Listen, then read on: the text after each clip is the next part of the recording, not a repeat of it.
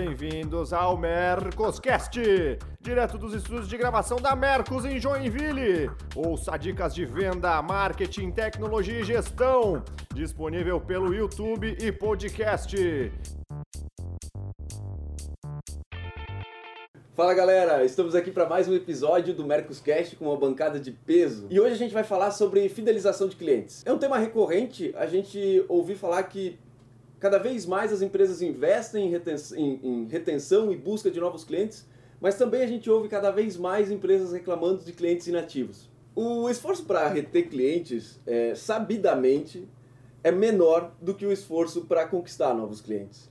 Mas mesmo sabendo disso, as empresas parecem, as empresas não, né? Os líderes parece que acabam esquecendo disso. A gente estava conversando e eu mesmo tenho um exemplo bem claro aqui. Eu estava conversando com, uma, com, com um diretor de uma grande empresa essa semana. E ele verbalizou de maneira muito clara. Os meus representantes comerciais, eles são muito bons. Eles abrem quase 30 clientes toda, todo mês, mas eles também perdem quase 40 clientes todo mês. Ou seja, os esforços de, de buscar clientes novos, no anseio de que esses clientes de fato sejam os, salva, os salvadores da pátria, aqueles que vão fazer a coisa rodar e tudo mais, eles são bons, eles estão trazendo resultado, eles trazem resultado quando são feitos. Mas parece que a coberta é curta. É isso mesmo, gente? É, a coberta é curta? Como é que vocês, vocês percebem isso? Os exemplos que vocês é, é, percebem, convivem, com quem vocês falam? De, demonstram isso, gente? A coberta é curta? Ou eu invisto em conquistar novos, ou eu invisto em reter? Talvez, será que a, a nossa meta não está sempre em abertura e talvez o a gente pensa sempre assim, atrair o cliente, conseguir mais clientes, mas ninguém cria uma, uma meta, um controle na questão de satisfação desse cliente. É. Eu vou pegar esse exemplo seu. Quem conquistou o cliente foi o representante, quem perdeu foi a empresa. Boa. Então, esse lance da. Assim, a empresa tem que entender o seguinte: todos os canais de venda, incluindo o representante comercial, são canais de atração de clientes. E a retenção de clientes é da empresa. A empresa, como você diz perfeitamente, a empresa tem que reter o cliente. Esse negócio de terceirizar a retenção de cliente para o vendedor é, é, é, não assumir a verdadeira, é, é, a verdadeira responsabilidade da empresa. Então eu vejo muito isso, é muito isso no mercado mesmo. E, e a gente sempre fala, cada vez mais o processo de venda está sendo subdividido. Cada um tem que ser responsável por uma parte. É, e se o representante capta cliente e quem sabe no futuro uma função importantíssima do representante vai ser realmente captar cliente. A gestão do cliente é a gestão feita pela empresa. É, esse número é, ele é realmente assustador. É, eu tenho um livro chamado Vendedor Fiel, Cliente Fiel, né? É, que fala sobre fidelização de clientes e que foi um fracasso. Fracasso desgraçado de vendas, porque ninguém quer falar de fidelização de clientes. 5% da verba de marketing das empresas são investidas por fidelizar clientes. 5%? 95% é investida para trazer cliente novo. Então, quando você faz isso, você fala, meu, tem um problema. É, é só você ver, é, veja assim, no, aquele exemplo mais grosseiro, né? O representante comercial fala, cara, eu queria um jogo de camisa para dar para a equipe do meu cliente. Meu, tem que passar por 10 departamentos. Sim. Né? Mas aí, para conquistar cliente, tem verba sobrando. né? Tem verba correndo, claro que não é tanto, Sim. mas falta verba para reter cliente do básico. E aí, como você mesmo, mesmo disse, é, se eu dou sinal para o meu representante de que ele nunca tem grana para reter um cliente, para fazer um agrado no cliente, eu estou dando sinal para ele que ele pode perder. Uma vez gente, eu estava numa convenção de vendas e aí era, inclusive era uma empresa de tecnologia. O presidente da empresa chegou e falou assim, olha, esse ano nós começamos com X clientes e terminamos com X clientes. Eu quero dar parabéns para vocês. Foi um ano excepcional. Mas nós perdemos oito clientes. E eu vou falar o nome dos nossos oito clientes o que, que ele fez? Cara, o, cada nome que ele falava, o vendedor da empresa se enfiava Diminuía. embaixo da mesa. E eu na convenção olhando lá da frente falando, ah, o que ele fez foi sinalizar o seguinte, não, eu quero crescer, mas eu não quero perder clientes. E se eu perder, eu vou, eu vou cobrar caro por perder clientes. É o que foi falado, não tem uma meta de fidelização de clientes. Então a empresa ah, tinha 100, passou a ser 130, legal, mas perdeu 30, então você conquistou 60 para chegar em 130. Então a métrica da fidelização de clientes realmente ela é péssima. Ela não é levada a sério. O cara que mais fideliza cliente não ganha prêmio. O cara que conquista cliente ganha um milhão de prêmios. O cara que fideliza cliente não ganha nenhum prêmio da empresa. E aí você fala, ah, legal, eu estou direcionando a minha equipe para isso. Então o empresário precisa pensar na função dele como centro desse processo. É, nós temos uma métrica de cobertura que a gente fala, né? Então, se eu tenho uma carteira com X mil clientes, eu preciso manter um percentual de clientes ativos. Óbvio que a gente sabe que é rolante, a gente está falando de B2B, então não necessariamente ele compra todo mês, depende do estoque, do produto que ele compra, mas ele precisa, o vendedor precisa estar em contato com esse cliente, nem que seja para vender aquela uma peça, mas não pelo fato da venda em si, mas pelo contato, né? Tá tudo bem? O que está acontecendo? Por que, que as empresas esquecem que, assim, ela, ela capta cliente na entrada para vender, mas tem um fluxo dentro, né? Eu preciso faturar, preciso entregar, preciso que o boleto chegue. Então, tem N situações. vou ter um pós-venda lá na frente, pode ser de um consumidor, que o revendedor vai precisar de uma ajuda. Então, o canal dele, por mais que o papel de vendas, obviamente, é vender em primeiro lugar, mas não em único lugar, é fazer essa ponte, né? Então, realmente as empresas esquecem que é um canal de entrada, mas é, o, é, a, é a cara da empresa também, né? A empresa precisa manter, né? Seja que entrou via representante, via vendedor. Mas a, a, a, cara que se dá é a do representante ainda, né? Então, ele vai procurar representante, mas às vezes ele não tem recurso e, e precisa ter essa autonomia dentro de casa, né? O vendedor, o representante, ele precisa poder conseguir ajudar o cara, seja com uma verba, né? Seja é, tendo os meios é, e acessos internos para conseguir resolver um problema. Então, é muito difícil, mas se, se não olhar, aí é impossível, né? Então, assim, a gente tem, não necessariamente é, premiando o cara que mantém, mas fazendo sim a manutenção, a dando a visão, ó, você não fez a cobertura ideal esse mês, o que está acontecendo, o que não está, mas é um acompanhamento, né? Então, sim. precisa se debruçar, é, dispense mais tempo, mas continua sendo um investimento de tempo também. É, o acompanhar, e isso eu vejo em, em, muita empresa, assim, também não adianta chegar no final do ano e, olha, perdemos, fizemos o levantamento final do ano e o cara não comprou esse ano. Não tem que ser, ser mensal, ser mensal, ser trimestral, mas não adianta chegar lá no final do ano e descobrir, olha, agora vamos tentar recuperar. É tarde, né? Sim. Então, acho que esse acompanhamento, ter pessoas realmente e ter bem claro quais são suas métricas, o que, que a empresa realmente busca, é claro né, que a questão do custo é muito menor reter ele, então, trabalhar isso e ter esse acompanhamento é fundamental, senão se perde e aí vai complicar todo o resultado. Né? É engraçado que vocês é, direcionaram o papo exatamente para a próxima pergunta, né? que é como a autoridade da marca é, pode ser utilizada de fato para reter clientes. E todos vocês aqui deixaram muito claro que, ok, o representante, o vendedor que está lá na ponta é extremamente responsável pela condução da negociação, mas o respaldo que ele precisa ter da empresa por trás disso é, é tão grande quanto a responsabilidade dele de abrir e manter aquele cliente. É, como é que vocês percebem esses, esse tipo de esforço? É, o que, que, é mais efetivo ou o que, o que, que pode ser feito para um gestor comercial? Vai pensando desde dos, dos menores até as grandes empresas. O que, que um gestor comercial deve oferecer para o seu time de vendas ou para o seu cliente, é, de fato para ele conseguir reter aquele, aquele é, é, perdão, né, para o seu, seu vendedor conseguir reter aquele, aquele cliente. A Cintia trabalha com televendas e, na minha opinião, essa é uma das ferramentas que, né, dos canais que uma empresa pode oferecer para sua carteira de clientes para que ela se sinta amparada, né? Que é o é, a gente sabe muito bem que o dia a dia do representante é de bater porta, de sair para a rua, de viajar e tudo mais. E às vezes ele passa um período, às vezes até mesmo um dia, sem conseguir conversar com o cliente que está buscando ele. E ainda mais hoje, que os ânimos são cada vez mais acelerados, né? Aquele cliente que tem um problema de manhã, se ele não for resolvido, se bobear até o final da manhã, ele vai ficar muito fulo da cara e vai, sei lá, se bobear, vai trocar de, de, de marca, né? Quando você fala em televendas, na minha opinião, é uma das, um, um dos esforços que uma empresa pode fazer para oferecer. Vocês percebem outras, outras saídas como essa que são bem acessíveis para o gestor? Um dos pontos que a gente olhava só a questão lá atrás de eu mantenho o meu cliente, se eu entregar o meu produto de qualidade, aquilo que eu mostrei, eu entregar, entregar no prazo, isso já não é mais suficiente.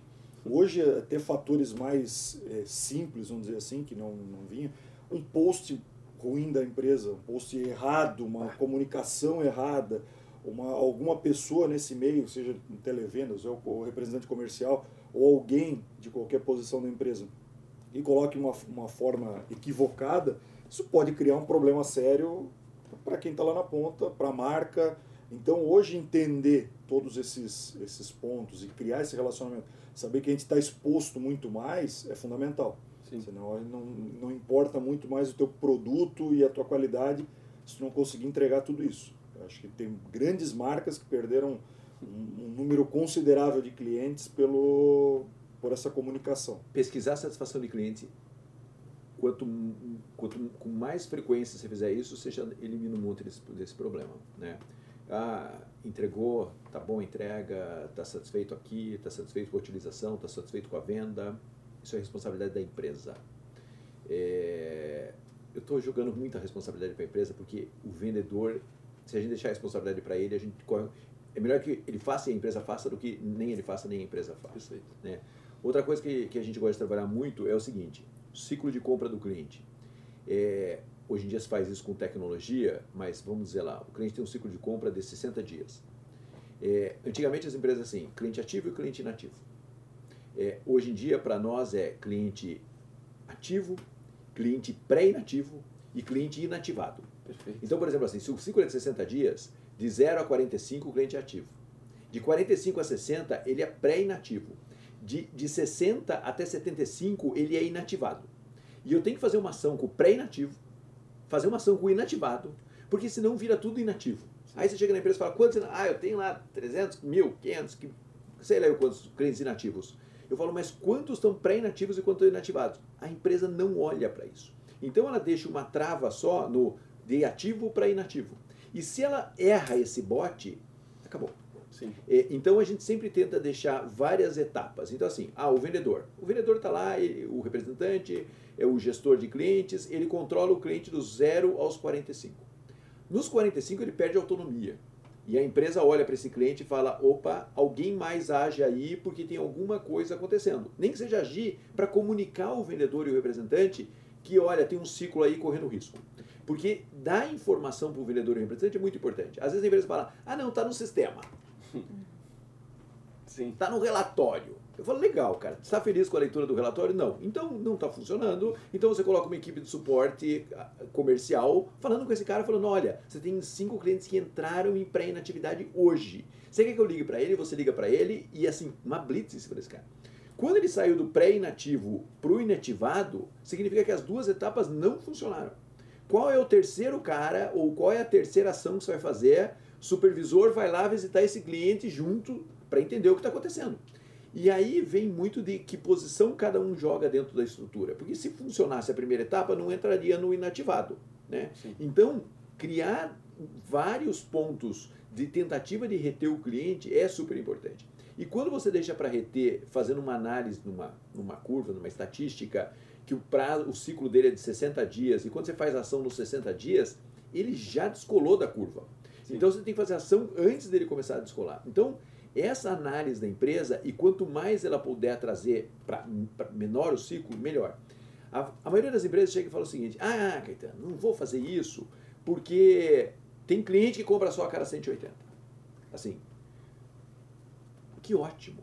Ele vai entrar nos 65, 60 dias, 65, 75 dias, você vai falar, não, esse cara não se preocupe que ele compra a cada 90. Mas se você, não, se você jogar o seu ciclo nos 90, Sim. você perdeu.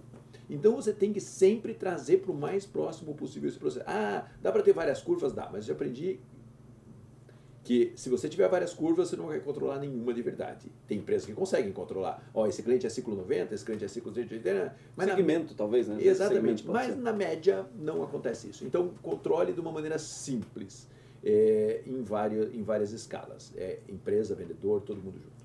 É. Um ponto que eu só me, lembrei agora, na verdade, assim, o, já que a gente está falando com os líderes, na verdade, a gente precisa também entender o dimensionamento da, do tamanho da carteira, né? Porque eu quero deixar mil clientes com uma pessoa para atender. Tem, você pode fazer qualquer conta, o cara não vai conseguir visitar mil clientes ou ligar para mil clientes, ou que ciclo que ele quer, qual que realmente tem que ser o ciclo ideal. Né? A gente tem um ciclo um pouco mais faseado, mas é, sempre tentando ver o dimensionamento que, que eu quero extrair desse cara? Só um, um contato? Eu quero sair do, do, do X produtos para Y? Então eu vou ter que despender mais tempo. Então, assim, às vezes esquece-se essa parte de dimensionar. Tem uma equipe de vendas que está estagnada do mesmo tamanho faz cinco anos e eu aumentei cinco vezes a minha base, X, né, de ativos. Aí eu vou tendo inativos também, porque o cara fala, putz, vou ligar para esse aqui que é mais certo, ou vou visitar esse cara que o pedido é maior. É óbvio que ele vai priorizar. Né? Então a gente não pode esquecer disso também. Né? Faz sentido e a gente falou muito sobre a responsabilidade da empresa e, e, e, a força que a empresa tem que ter nessa, nessa ideia de fidelização. E a gente fala muito, quando a gente fala da empresa, a gente olha muito para a área comercial. que, que é a ponta da lança. Mas a, junto com a, com, com, com a área comercial, eu entendo que também é uma grande responsabilidade do marketing para que as ações cheguem até o cliente, para que o cliente saiba o que está acontecendo, para que a comunicação aconteça da maneira mais fluente. É, essa não é a definição acadêmica do marketing, uhum. mas dentro desse âmbito que a gente está falando aqui, é onde eu entendo que o marketing pode caber. E, e eu também sei que a grande maioria das, das empresas brasileiras não possui marketing. A grande maioria das empresas brasileiras mal, mal possuem áreas e setores, né? Mas pensando com a cabeça do marketing, talvez não tendo uma pessoa do marketing, mas pensando com uma cabeça do marketing, o que, que o gestor é, daquela empresa, o líder daquela empresa, precisa se preocupar como ações de marketing que podem se, se, se, se ser feitas na ideia de fidelizar clientes. É, o que, que vocês percebem como mais efetivo? Vocês já tiveram alguma experiência nesse sentido, que o marketing apoiou a ideia de fidelização de, de clientes? Eu vou até usar mais ou menos um pouco da conversa que a gente sempre teve dentro de empresa. A gente tem uma, uma engrenagem aí. Né? Eu, eu até puxo antes do marketing o desenvolvimento do produto, que ele precisa vender muito bem isso para essa equipe comercial. Então, o desenvolvimento do produto e o marketing trabalham muito juntos para levar isso. Então, Sim. seja uma pessoa só, seja sejam setores diferentes, eles levam. Só a primeira venda tem que, tem que acontecer internamente. Isso para a equipe comercial. Esse é, esse é primeira primeiro ponto. Depois, esse trabalho conjunto, o marketing vem ao lado da, da equipe comercial para a segunda venda, que é o é para a parte do, do B2B, né? Sim. a loja e tudo. E aí tem uma terceira, um terceiro elo aí de venda, que aí é do, da loja em si para o consumidor final. Mas acabou trabalhando esses elos aí todos, e o marketing praticamente participa de todos. Ele é assim, uma, ele tem que botar o chapéu de cada setor e tem que entender por que, que é esse setor, por que, que essa pessoa vai comprar esse produto, vai comprar essa ideia, independente do, do tipo de produto. Eu tenho que ter um diferencial competitivo aí. E ele Sim. tem que se colocar na, no, no, lugar desse outro setor. Então eu acho que é importante trabalhar em conjunto. Até para entender que às vezes o que, ele, o que ele cria para uma região não, não vai funcionar da mesma forma para outra.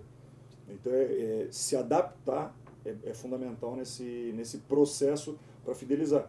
Não tem, uma, não tem como dizer assim, a receita pronta funciona para qualquer região.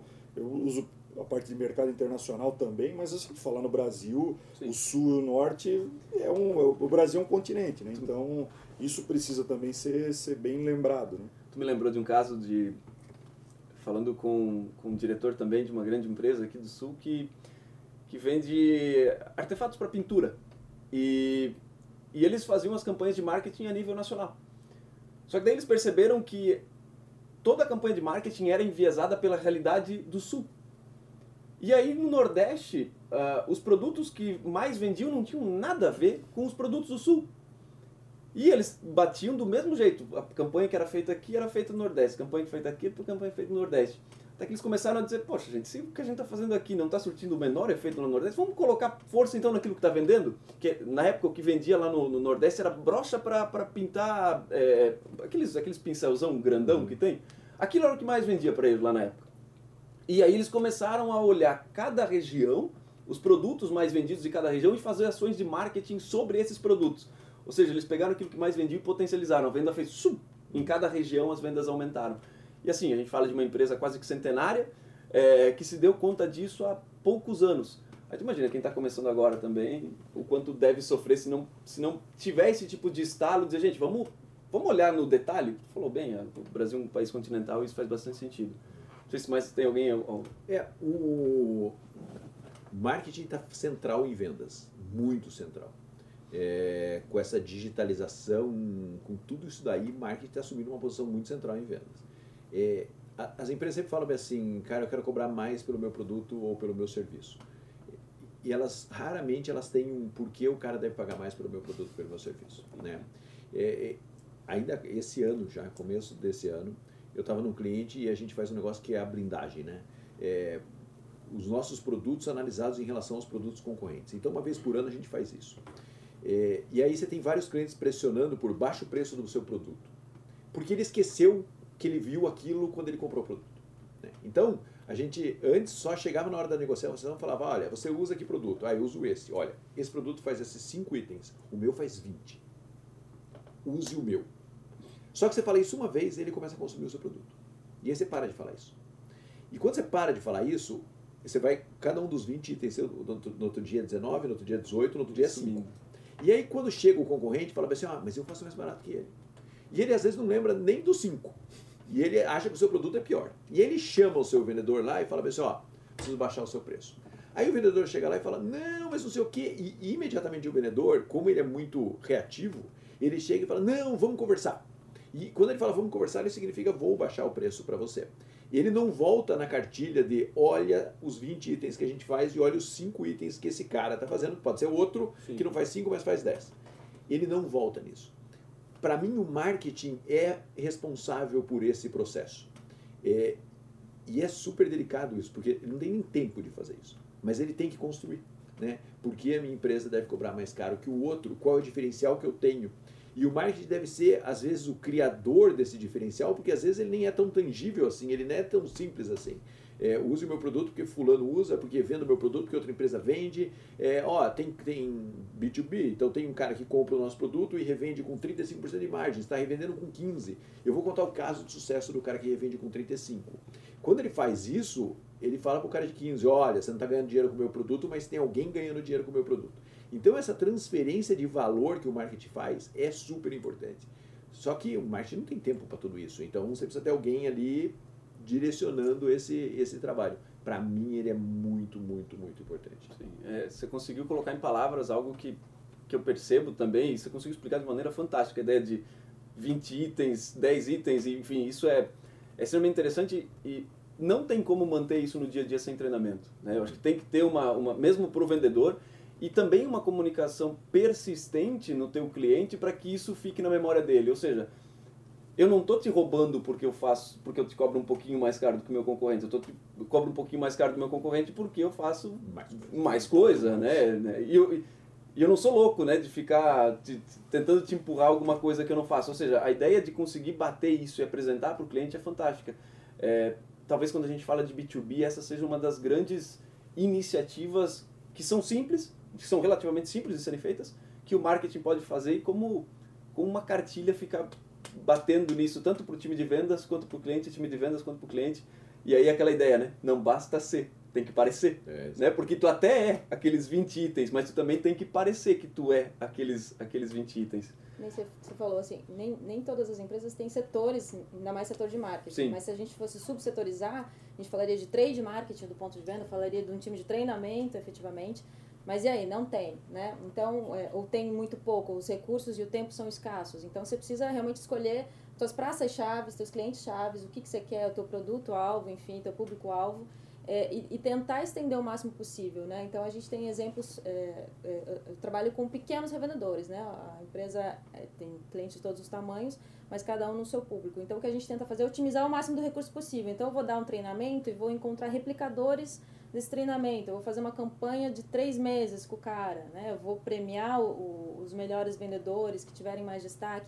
Então, assim, é, é transformar esse recurso, esticá-lo o máximo possível, de quem conseguir chegar, fazer esse treinamento, dar essa informação, como que eu faço ela reverberar por mais tempo. Porque a gente sabe também, principalmente chão de loja, que o cara eh, tem uma expressão na loja que ele não é vendedor, ele está vendedor. Então, ele gira muito. Sim. Né? Então, você dá um treinamento agora, daqui a pouco já é outro time. Né? Então você precisa também encontrar as pessoas chaves que, que tem também, os caras estão lá há 10 anos, então pode ser os nossos replicadores, para otimizar é, é, esse, esse, treinamento, esse, essa informação. E também os canais de comunicação, hoje as plataformas, enfim, online, então tem treinamentos, é, tem que achar, é, tem a gamificação hoje em dia, né, que você faz treinamentos que são interessantes, interativos, não é aquela coisa chata que você vai clicando pro PT, que ninguém faz, né? Ninguém, ninguém faz. faz. Não. Eu não faço. Não é chato mesmo. Acho uma forma atrativa de fazer algo que seja remoto, mas que não perca qualidade também, né? Que você não precisa se deslocar muitas vezes até a região norte, né? Mas você consiga chegar com informação que é o que você precisa que aconteça. Enfim, e o máximo que você consiga fazer à distância também, acho isso importante. É, esse é um ponto que saber, até pensar, né, tu falou da, da, da questão de turnover, de, de empresas, tudo isso. Às vezes tem uma, e foram N casos de, de empresas que criaram um produto com uma tecnologia muito boa, mas eles não conseguiram, não pensaram nesse detalhe, ah, eu vou treinar uma vez. Mas aí se, se essa equipe muda, eu perco essa, esse treinamento, isso morre, quer dizer, eu não consegui chegar lá no consumidor final, não consegui ganhar escala. Aí vem outra empresa e faz o mesmo produto um ano depois com aquela tecnologia e decola em venda. Solidifica, né? Porque sabe comunicar melhor. É. Eu acho que saber treinar bem, saber a comunicação certa, entender isso. Cada vez mais está falando de customização, então não é só para o consumidor final, mas é customização para aquele tipo de loja, para aquele tipo de cliente, para aquela região. Saber lidar com isso tudo para que realmente aquela tua comunicação dos 20 itens fique claro. Fique claro para todo mundo e, e assim, tem que ser chato, né? Bater, bater, bater Sim. naquilo para realmente gravar, né? Sim. Vocês percebem que quando a gente faz esse tipo de discurso, né, que a gente comprova, por exemplo, a gente está falando de preço aqui, né? Vem meu concorrente e oferece por alguma coisa mais baixa. Se eu conseguir apresentar para o meu cliente e ele entender aquilo e ainda assim, beleza, entendi, mas eu preciso que tu baixe o preço. Vocês entendem também que essa hora talvez chegar e demitir o cliente e dizer, cara, infelizmente não faz sentido? Porque tu já, tu já tu fez o discurso, tu mostrou o valor e o cliente, sabidamente, normalmente está no poder, normalmente o cliente está no poder, ele diz, ok, você está de parabéns, é isso mesmo, só que eu só tenho X para gastar, eu não tenho Y para gastar. Talvez essa é a hora de demitir o cliente. Um dos maiores fatores de sustentação de valor é você não vender às vezes. É isso. É, e as empresas não entendem isso. Elas querem vender a qualquer custo. E cada vez que elas não vendem, elas estão dando uma lição para a equipe, em primeiro lugar. É, que é assim, equipe, se você entrar nesse buraco, não vai vender. E quando o cara entende que não vai vender, ele começa a achar outras alternativas para conseguir vender, recuperar valor, falar diferencial, tudo isso. É, só que 90% das vezes a empresa cava esse buraco. É, o cara chega e fala assim, olha, custa 10. A gente sempre fala muito isso lá na Venda Mais, que assim, é, o produto vale 10, o Brasil dá uma média X de desconto em cada um dos segmentos do mercado. A gente tem lá isso daí calculado. É, calculado não, analisado. É, quanto você deixa de dar desconto? 8%. 8% é o meu limite. Aí você vai lá na análise de dados do cara e fala assim, peraí, mas seu desconto é 9. Pois é. Pois é. Eu tenho aqui um negocinho na manga, né? Pra, então assim, e, e é engraçado porque isso dá poder pro cara que está vendendo, pro, pro, pro gestor. Isso dá poder, isso dá poder pro vendedor. Só que você vai cavando buraco, você vai, você vai abrindo cada vez mais isso. Se a sua equipe liga para você para saber se ela pode fazer mais barato, quer dizer que já tem, uma, já tem um canal aberto aí, de fazer mais barato. Se ela faz isso e for mais fácil negociar com você do que negociar com o seu cliente, ela vai negociar com você. Né? E aí você vai ter o líder que passa o tempo inteiro negociando com a equipe. E aí uma hora ele fica bravo e fala, vou começar a dizer não. Aí a equipe vai olhar e falar, a gente não está vendendo por sua causa. Né? Então, é, dimensionar isso é super importante. Então, você falou super bem, né? Demitir clientes, não vender é super educativo, certo? E tem que falar, não vendemos por causa disso, certo? Mas eu faço 20 e ele faz 5. Então, na verdade, nós não vendemos pelo preço, mas nós não conseguimos demonstrar valor. Então, não vender é parte fundamental da gestão de valor. Ah, é essa questão de saber dizer não, né? Acho que saber posicionar isso. A gente acho que comentou num, num podcast anterior sobre isso, sobre essa questão de, de dizer não, de posicionar a marca, É. posicionar preço. Não dá, tem, por isso é saber para quem a gente vende, né? Eu acho que tem muita empresa que ela não sabe quem é o público dela e ela vai atirar para tudo quanto é lado. Ela vai gastar muita energia, recurso e vou, eu preciso vender, eu preciso faturar, faturar, faturar, mas ela gasta energia onde não, não vai vender.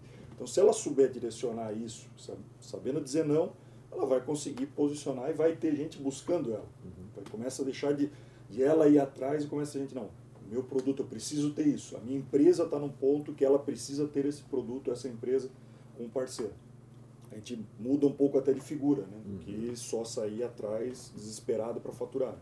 Eu acho que demitir o cliente é uma palavra muito forte. É né? pesado. Ou Não suspendida nele, um gancho. é e tal. pesado. Mas o, o que, que, o que, que a gente sempre fala, né? O não, o não é sempre vai ser do cliente. A gente não fala, não, então eu não vou te vender. Eu peço contrapartida. Você quer esse preço? Então eu preciso desse mix. Porque aí, teoricamente, ele me compensa, obviamente, na rentabilidade, alguma coisa nesse sentido. Putz, eu não consigo. Bom, aí realmente, então você, você veja quanto você consegue, o que, que você consegue, e a gente vai conversar. Óbvio, aquele mês vai ser muito importante dizer não. Quem sabe até mais um mês, dependendo do tamanho da negociação, tem quedas de braços até maiores, é, mas também é, pode se dar o luxo, dependendo do segmento, que ele vai precisar de você, né? Dependendo da sua concorrência também. Senão o cara também fala, não, beleza, beleza, tchau, um abraço até mais. Então por isso que eu falo, deixa o não pro cliente, né? Então, peça contrapartida. E quanto a, a- o, seu, o negociador com o chefe e com, com o vendedor, é, é bem fato isso. E o que a gente faz muito é quanto que entrega de rentabilidade esse negócio. Você sabe qual é a sua meta de rentabilidade. Então me faça uma proposta que, que comporte isso. Quem sabe o preço vai ficar mais baixo num determinado item, Sim. mas, de novo, o mix de um, o preço de outro vai compensar. Então a gente tenta educar, né? Pode ser assim dizer, o, o vendedor. Você entrou num ponto aí que, que será que ele sabe qual é a meta de rentabilidade? Então, será aí que vai tem? depender, vai depender de- a do empresa, controle de a cada empresa, empresa. é, exatamente. Mas até o vendedor ter isso, porque ele fala assim, ah, eu posso chegar nesse desconto e vou lá chorar um pouquinho aqui. É muito mais fácil chorar para o gerente, para um líder, do que chorar Sim. com o cliente, né? É, ele, quer, ele quer sair para o cliente, ele quer ajudar ele, falar Óbvio. que ele fez mais do que, do que poderia, né? E então, então ter esse cálculo aí, ter a questão de rentabilidade é fundamental, Mas outro aí, indicador é, importante. aí eu entrei, um exemplo meu de novo, em outro momento, em outra empresa. Quando eu entrei, o vendedor falava, eu preciso de mais 1%. Eu falei, Nossa, mais um? Tipo, sei lá, você já tinha 10, você quer mais um? Eu, por que um? E aí, assim, eu comecei só a questionar. O cara não tinha informação de rentabilidade, não tinha nada. Só por que um, não um e meio, ou por que não meio? Só me defenda um. Ah, porque o cliente pediu. Ah, certo, mas por que, que ele pediu? Né? Aí dava umas dicas. Concorrência tá mais barato? Ah, ah. Falei, Então vai lá, entenda o, o porquê um e depois volta. Depois ele fala, fechei sem aquele um, tá? Eu falei, olha, muito bem. Então, assim, às vezes ele não tinha toda a ferramenta, mas ele precisa ser questionado, ele precisa ser colocado para pensar e, assim, vestir a camisa do- dos dois lados, né? Porque o vendedor, querendo ou não, ele quer o, o cliente, naturalmente, mas ele precisa fazer a venda. Três porquês aí, né? Se souber responder É. os três porquês, ele vai ter, Exatamente. ele sabe eh, realmente o que está acontecendo. Senão ele vai chegar a um ponto e falar, foi sempre assim. Esse processo é Sim. clássico, né? Mas Claro. foi sempre assim. E essa daí de ele não É, realmente tô colocando de uma maneira não bem saber. simplista. Óbvio que o cara fala, não sei, não sei, não sei, ou porque É. sim, porque o outro tá mais caro, mais barato, mais barato, mais barato. Mas assim, você precisa exercitar, né? Então, assim, com, ou com informação, com ferramenta, ou no mínimo com questionamentos, né? Então, Você vê que a gente entrou falando de fidelização e agora a gente está falando de demissão. de clientes, afastamento de clientes. Né? Que é quanto a empresa pode não fazer para conseguir manter o seu valor e a sua Isso, marca. Né? Você vê como isso. é bacana isso, porque é, não é a fidelizar, fidelizar, fidelizar. Não, vai ter perda, vai ter desgaste natural da base, vai ter o cara que não vai comprar porque seu preço está mais caro, porque ele não percebe valor no seu preço. Perfeito. Então a gente entrou nesse, nesse buraco aí, né? Porque a verdade é essa, vai ter o cliente que não vai comprar da sua empresa. É isso. É, e você, às vezes, não vai vender para esse cliente, e ponto final. Né? Então você tem que calcular isso. Às vezes demitir um fideliza o outro. Exatamente. É, porque se tu, se tu acabar que acaba dando muito desconto para um e o mercado conversa, no fim das contas, se isso acontecer, tu vai ter que aplicar isso para todo mundo. É isso. Tá certo. Bom, gente, para mim, acho que isso foi uma, uma escola hoje aqui. Legal, já. bacana. Aprendi pra caramba aqui. É isso? É isso. É isso então. Bom, pessoal, para quem gostou desse episódio, a gente também tá no YouTube, se inscreve lá, ativa o sininho para receber notificação. A gente também tá em podcast no iTunes, no Spotify e no SoundCloud. Então fique, fique ligado que daqui a pouco tem mais. Até a próxima.